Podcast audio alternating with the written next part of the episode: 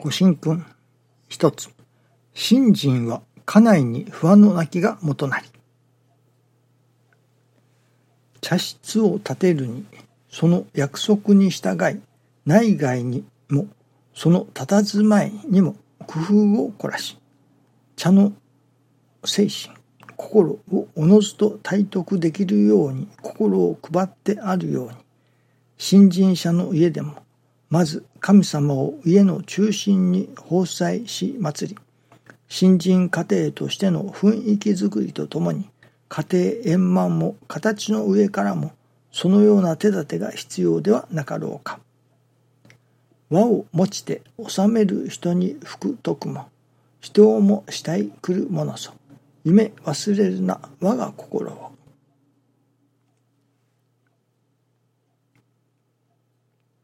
夢忘れるな我が心をと。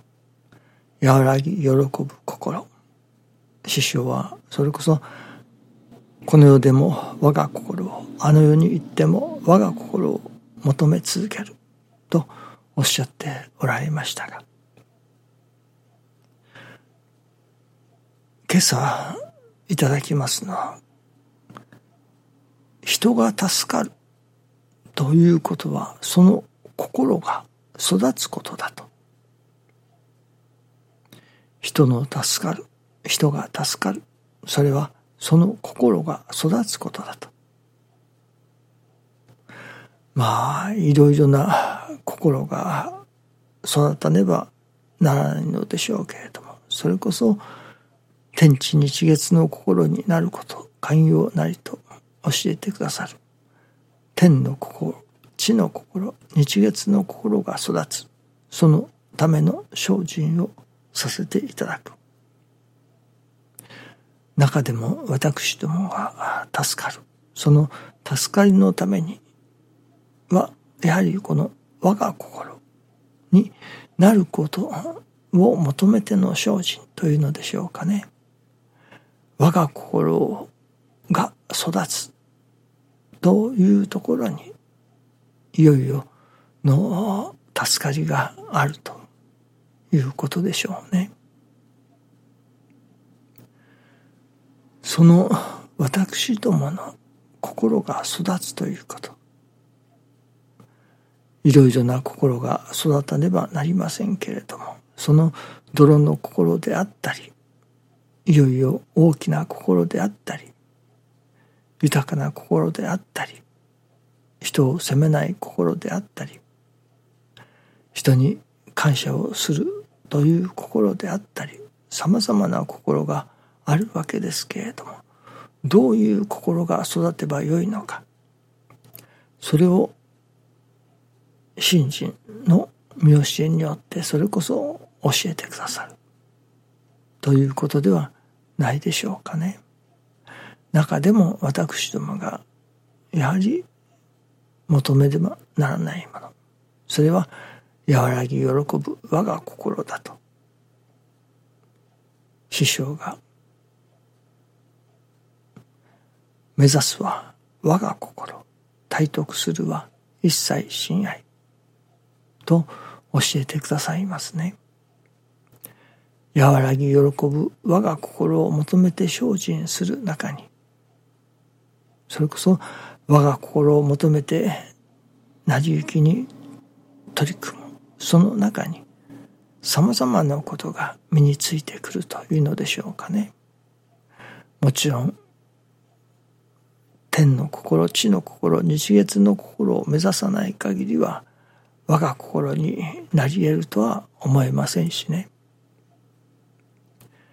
その目指すところを和らぎ喜ぶ我が心において精進させていただく。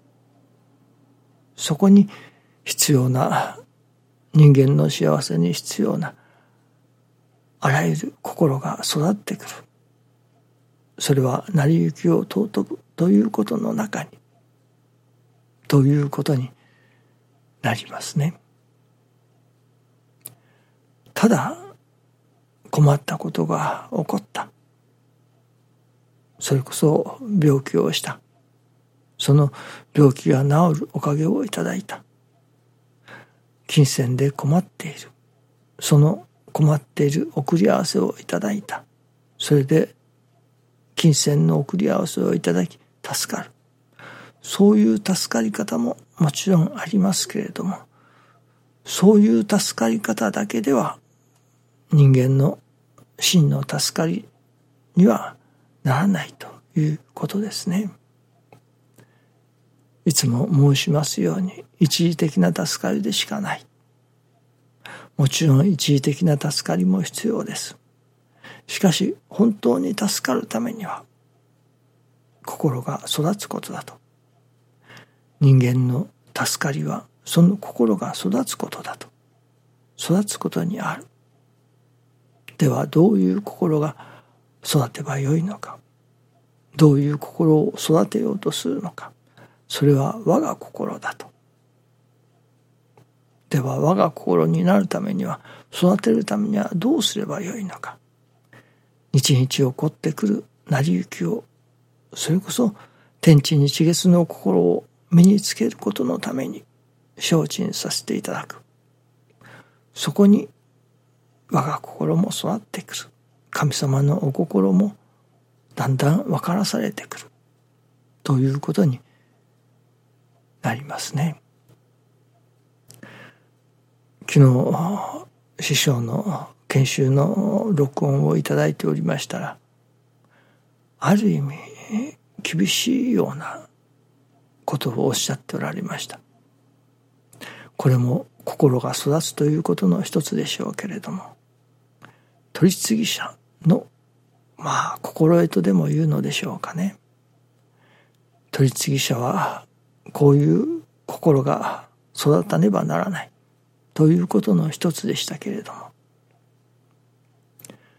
例えば人が助かる。あの人に助かってもらいたい。この人に助かってもらいたい。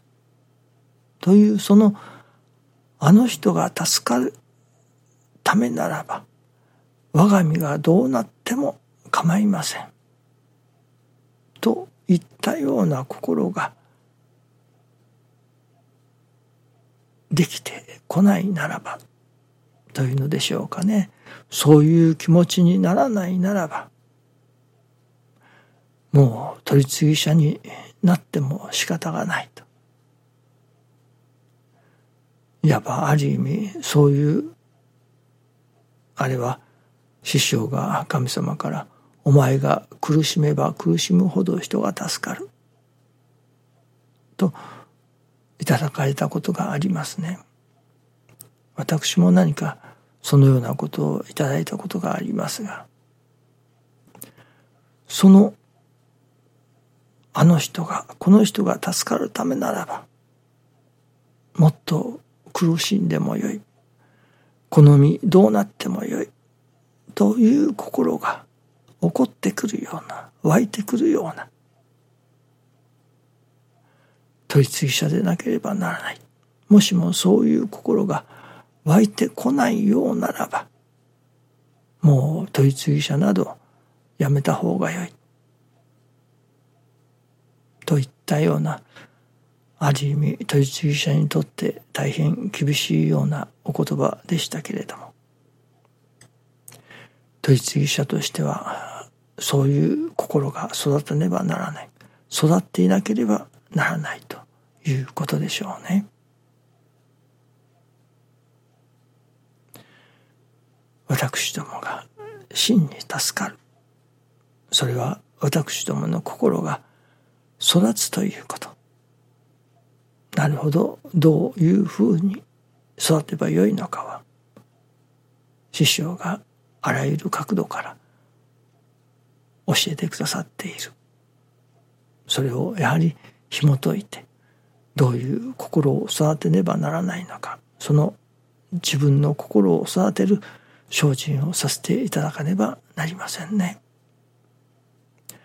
どうぞよろしくお願いいたします。ありがとうございます。